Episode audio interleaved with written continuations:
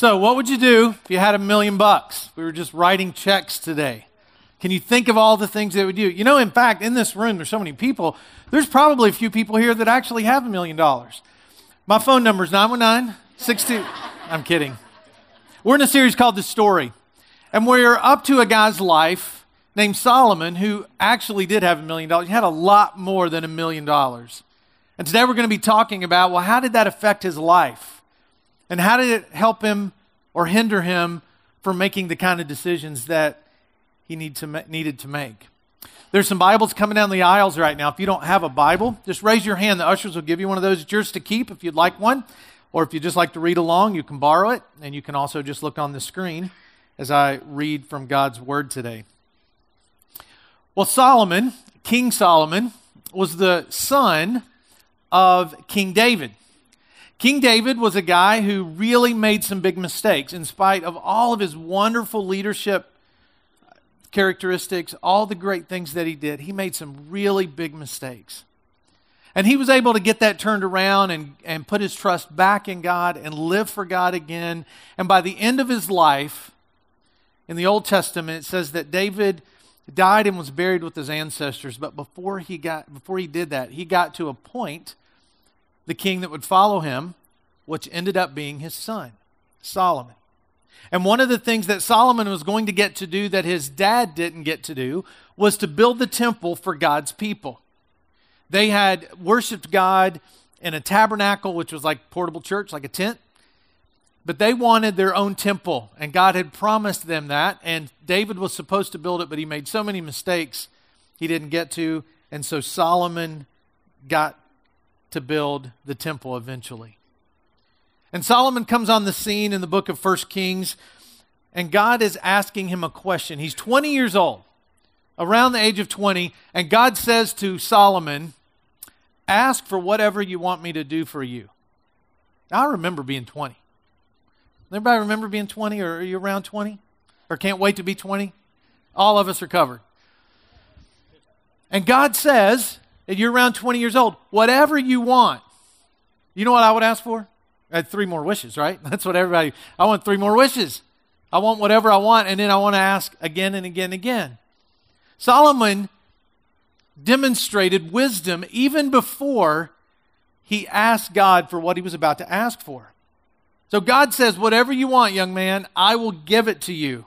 Solomon was a little worried. He was young. He had taken on the leadership of this nation. There was a little bit of turmoil going on as to who should and would become king, and ended up being him.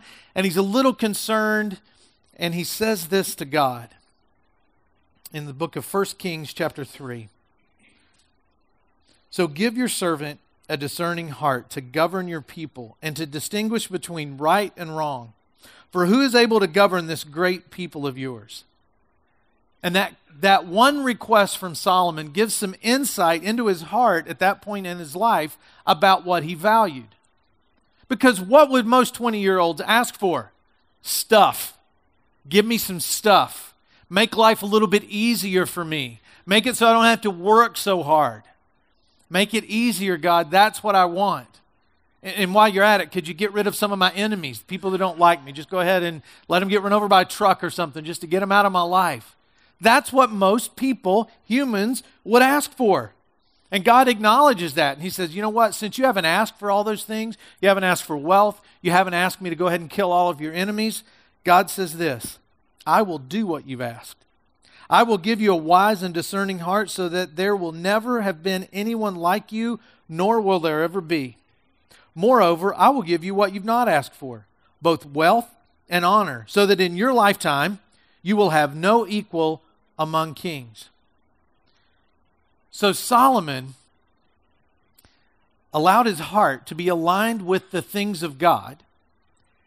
He had alignment with God, and therefore, when he asked God for something, he received it. A lot of people say, Well, I pray and I ask, and nothing ever happens. Well, the example from Scripture is when his heart was aligned with God, God responded with giving him more than he could have ever imagined. He got wisdom. People loved him. He just imagine he didn't have to worry what people thought. He Didn't have to think about it. He knew what they thought. They loved him, they thought he was great. Now, you probably have said, I don't care what people think. And that's not totally true. Even if you're one of those rough people that say, I don't care what people think, I just do whatever I want. You know deep down inside, you do care what people think. And it does affect you how other people view you and think about you.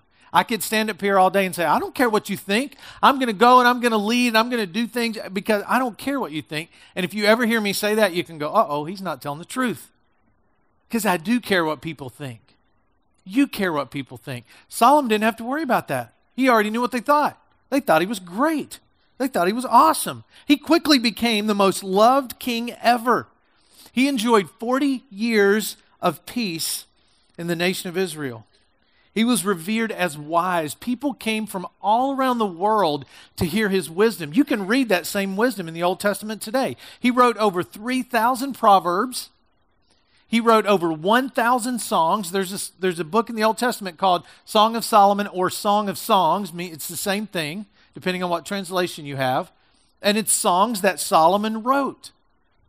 People thought he was wonderful, he was wise, and they looked up to him. He was a builder. He got to build the temple that his dad never got to build for God's people so they could sense and feel and worship the presence of God among them. He got to build the wall that surrounded Jerusalem and protected the city. We'll talk more about that in the coming weeks and how significant that was. He built these beautiful palaces to live in. He bought cities, he bought stuff. In fact, if you go through and look in the Old Testament, all of the things that he had, and you put that into today's dollars, it's $874 billion. I mean, you could buy a lot of peace with that. You could make sure things were peaceful. You could get a lot of friends. He probably had tons of friends. He was filthy, filthy rich. It says this about him in 1 Kings chapter 10. Solomon accumulated chariots and horses. He had 1,400 chariots and 12,000 horses, which he kept in the chariot cities and also with him in Jerusalem. The king made silver as common in Jerusalem as stones and cedar as plentiful as sycamore fig trees in the foothills. That'd be like saying silver is as, as common as a pine tree. It's everywhere for everybody. He had wealth, he had success. So did his nation. So it probably makes you think, well, what did he do with all that money? Well, he did with it what you'll do when you win the lottery. You give half up to the church, right? Isn't that what you usually say? You see that big number up there on the billboard on 440, and you're like, oh, honey, if we won that, there wouldn't be a need around us. The church wouldn't need anything. None of our friends would need anything, but that's not what he did with his money. It's probably not what you do with yours because statistically, that's not what people do with it. This is what he did. In Ecclesiastes chapter 2, he says, I thought in my heart, Come now, I will test you with pleasure and find out what's good. I denied myself nothing my eyes desired. I refused my heart no pleasure. My heart took great delight in all my work, and this was the reward for all my labor. He did whatever he wanted. There was nothing he laid his eyes on that he couldn't buy. If you're like me, you have a list, at least mentally, of some things you would like to purchase. Now tell the truth, right? You do. I do. He didn't have to make a list. He didn't have to have a bucket list. This was just a list. Because everything he wanted could happen. Every experience he wanted to have, he could do it. Everything he wanted to buy, he could buy. He had an amazing opportunity in front of him. But he got off track. A heart that began at a 20 year old boy being aligned with the purposes of God changed. And he started to think differently and he forgot about what God asked him to do and asked all people to do. God was very specific to the nation of Israel. He said, Be careful, guys, don't marry foreign women. Not because God's racist, not because God thought foreign women were bad, but foreign women worshiped other gods. And God knew the heart of man. And he knew if those guys start marrying foreign women, they'll do whatever they want, they'll go wherever they want them to go. And so God said, Be careful, don't marry foreign women because they will turn your heart after other gods. But Solomon, evidently believing he was so wise, thought he could handle it, so he had 700 wives. 700. And many of them were like business transactions with other kings, and they gave their daughters, but 700 wives, 700 households. And on top of that, he had 300, what the Bible calls concubines. That's kind of like, I don't know, a stripper, a pole dancer, something like that, that, that he just had in his house at his, at his disposal to do whatever, whenever he wanted. So he's got a thousand women surrounding him, this wisest man who ever lived. And then he gets closer to the end of his life, and he starts to write down how this life has affected him. All this money, all this fame, all this popularity, all of those wives. Now, if a wise man gets ready to speak, you want to listen, right? When I listen to someone who's lived several more years than me and, and they're saying, here's what you ought to do and here's how this should work, I, I perk up and I listen. So listen to what Solomon says. Listen to the wisdom that he's getting ready to give us later in life when he's looking back and reflecting on all of the things that he's done, all that he's accomplished. Here's what he says Ecclesiastes 2. So I hated life. So I hated life because of the, all the work that's done under the sun was grievous to me. All of it is meaningless, a chasing after the wind. What changed from, God, give me wisdom to guide these people because they're an awesome people and I want to do a great job for you? And God says, I'll give you that, plus I'll give you more. What, what changed from him being that person to a person that looks back at life and says, I hate it. I hate life. It's worthless. It's just an endless chasing after the wind. His attitude was affected in every way. His attitude about possessions, his attitude about leadership, his attitude about God, his attitude about women. In, in Proverbs chapter 27, he says, A quarrelsome wife is like the dripping of rain on a leaky roof. I mean, can you see him gritting his teeth and writing it down while he's hearing somebody or 700 in his ear? And later he said, It would be better to die than have to deal with this. So, how could a man like that, who had all this wisdom, who had all of this money, who had every relational opportunity known to man to have a healthy relationship, how could he declare life meaningless? And how could he say, I hate it? It's because he started valuing the wrong things. Because, as Solomon would tell us all, when you start to value something, your heart follows it. And when Solomon started to value things over God, over wisdom, over faith, over growing closer to God, when, when Solomon started to value things of the earth more than the creator of the earth, things really got off track. See, getting what I want doesn't lead to a great life. People think that. You probably taught that. Everything around us tells us that. But the truth is, getting what you want, it doesn't lead to a great life. And if you're taking notes, write this down. Acquiring is not the pathway to a satisfying life. And yet we spend all of our lives doing what? Acquiring. So we can move to a warmer climate at some point later in life and enjoy it. It's acquire, acquire, acquire, acquire, and then get to the end, and many people say, What's this all about? What am I doing this for? Was it really just about the next purchase, the next conquest, the next thing? Another one of Solomon's reflections in the book of Ecclesiastes, he says this Whoever loves money never has money enough. Whoever loves wealth is never satisfied with his income. This too is meaningless. As goods increase, so do those who consume them. And what benefit are they to the owner except to feast his eyes on them? More and more and more and more. And Solomon is saying it's useless, it's worthless. The word that he used, he would have written all this down in Hebrew.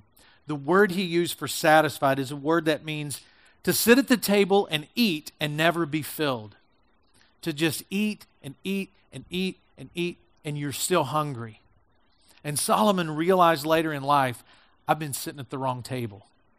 I've been sitting at the table of stuff, of things that I want. And I've been eating at that table. And the more I eat at that table, the less satisfied I am. And I can just eat and eat and eat and acquire and acquire and acquire. And it never leads to satisfaction. One time, John D. Rockefeller, one of the richest Americans, it was the richest one at one time, was asked, How much money is enough? And he responded, Just a little bit more. And that's most people. Because in survey after survey, when you ask people, no matter what income level, how much money do you really need to really have a satisfying life? Consistently, the answer is double where they are. No matter where they are, they think, well, if I could have twice what I have, it'd be perfect. See, when it comes to money, you have a choice. You can use it, or it can use you. And money is happy to rule your life, it's happy to take over. It's happy to guide you in whatever direction it wants you to take. Or you can take it and you can use it. You can tell it what to do. You can tell it how to feel. You can keep it from making you feel a certain way. And that's all Solomon is dealing with. He's saying, I've got all I've ever wanted. I've climbed to the top in every way in this life that you possibly can. And I've gotten to near the end, and it's empty and it's hopeless. And so he ends his writings in the book of Ecclesiastes by saying this Now that all has been heard, here's the conclusion of the matter Fear God, keep his commandments, for this is the whole duty of man. Fear God, keep his commandments. You mean be afraid of God? Like I'm afraid of the boogeyman? Like I'm afraid something bad might happen to me? That's not what he's talking about when he uses the word fear. He's talking about put God at a place in your life where His love, His grace has influence on what you do. It's, it's put, fearing God is putting God in a place of respect to where your relationship with God, your knowledge of God, your experience of God has profound influence on the decisions you make when it comes to money, when it comes to relationships, when it comes to career, when it comes to school, your relationship with God, when you fear Him, has influence on those decisions that you make. That's what Solomon is trying to say. You want to know what the duty of man is? Allow God to influence every single part of your life. Allow God to get in there and make a difference in every single decision that you make. And he could say that because early in life, he understood that and he practiced it. He wrote in one of his proverbs, one of his proverbs of wisdom that people still today can read, that they've been reading for a few thousand years, when he said this Proverbs chapter 3, beginning at verse 5. Trust in the Lord with all your heart, and lean not on your own understanding. In all your ways, submit to him, and he will make your path straight. Honor the Lord with your wealth, with the first fruits of all your crops. Then your barns will be filled oh, to overflowing, and your vats will brim over with new wine. Solomon is saying, trusting God leads to a satisfying life. That, that's what it's all about. Now, he got this early on, and he was saying, You want decisions to be easier? They're never going to be easy. There's always going to be difficult decisions in life, but you want them to be easier? You want to feel like you're walking the way you need to be walking? Then start with this very basic idea in life that you trust God over everything else, over your logic, over someone else's advice, over what wisdom you think you have. Trust God over that. And what's the promise that'll be made? What's the promise to us that's made? Then your paths will be straight. You'll know which way to go. Decisions will all of a sudden be a little bit easier and understanding when you do make a bad decision. Well, what does that mean? Well, that's going to come a little bit easier when you start with trust and leaning on God's wisdom and God's understanding and not yours. So, how are you going to get out of the mess you're in? Well, stop trying to figure it out. Stop trying to do it your way and start doing it God's way. Sit down and eat at the right table for a while, and you will all of a sudden see hey, these decisions that I thought were difficult, that I thought were just going to consume my life, all of a sudden, when God's wisdom is inserted, it may hurt, it may be difficult, but it's really clear what I'm supposed to do. It's never a pathway to an easy life, but it's a pathway to clarity and understanding what am I supposed to do next when I trust God, lean on His wisdom, it becomes very clear. And he goes on to say, Oh, by the way, you want wealth? You want, you want to be content with what you have? You want to enjoy the money that God's blessed you with? Then trusting God means being generous. That's what he said. Honor God, honor the Lord with your wealth, with the first fruits of all your crops. Then your barns will be filled to overflowing, and your vats will brim over with new wine. He's saying there is a connection between blessings and generosity. Now, not if I give God 1500 bucks, he's going to give me 3000 and the car I always wanted. That's not what he's talking about. If you hear anybody saying that, just turn the channel. It's not the way it works. But there is a connection between the generosity that we practice in our lives and the amount of contentment we have with what we have and with what we're able to earn in this life and the amount of joy and blessings that we have. If you struggle with things controlling your life, with material things, with worrying about money all the time, the best way to solve that is give some away. Be generous. Because if you if you give it away, it can't control you anymore. And Solomon is saying, honor God with your first fruits. And what he's saying is, before you do anything else, you're trusting God. He's making your path straight. You want blessing in your life? Start with Him. Start with Him with trust. Start with Him when it comes to your money and all of your stuff. You know, I've never met a person who was both generous and unhappy. Never. Every time I've met a person that I think that person's generous, or I know their generosity story, they've never said, oh, I, I give stuff away and I'm generous, but I hate life. It's awful. It's terrible. Nothing ever goes right for me. I've never seen those two attitudes be existing at the same time in somebody's life. What, but what I see is when somebody's generous, whether it's 50 bucks and that 50 bucks is a sacrificial gift, or it's $50,000 and that's a sacrificial gift, when people are generous, life is more enjoyable. It's true. And if if I'm going to trust God, it means being generous. Generosity stops greed and materialism in its tracks. So, what would you do with a million dollars? Probably what you're doing with whatever amount of money you have right now. It probably wouldn't change. In fact, survey after survey shows that as people get more, they give away less. So you may be, you think, oh, if I had more money, I would be more generous. That's not what statistics say. Statistics say as income goes this way, percentage giving goes this way. And I've had conversations with those people. Well, well, when I was, it's harder. You don't understand. I gave this much to the government. I got to do this because some of you thought, well, I wouldn't really have a million. I only have 750,000 because I'd have to pay 25% of it in tax, right? Some of you thought that when I said if you had a million dollars, that's immediately where you went. And that's how some people think. But the people who choose to be generous, the million dollars, that would affect their life. But it wouldn't affect it because they would all of a sudden buy all this stuff for themselves. It would affect it because of the generosity that would come from it. And if you're struggling with money right now, the best thing you can do is figure out how can I be the most generous person that I can be. That's why we offer that Financial Peace University at least once a year, and you're going to have an opportunity to sign up for that. So you can manage your money God's way. If you've never been generous, I want to challenge you to try it. I want to challenge you. We're just almost a couple weeks into 2014. I want to challenge you to do the 2014 Generosity Challenge. And that means be generous. Give away a percentage of your income. And if you're new to LifePoint and, and you don't yet believe in our vision enough to say, oh, I'm going to write checks towards it, let me just tell you giving to the local church is the best bang for your buck that you can get.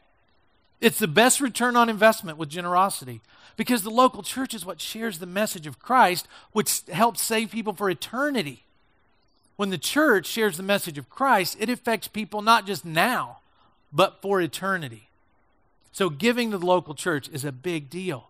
But if for some reason you don't believe in our vision enough or, you're new and you're not sure yet, give somewhere else.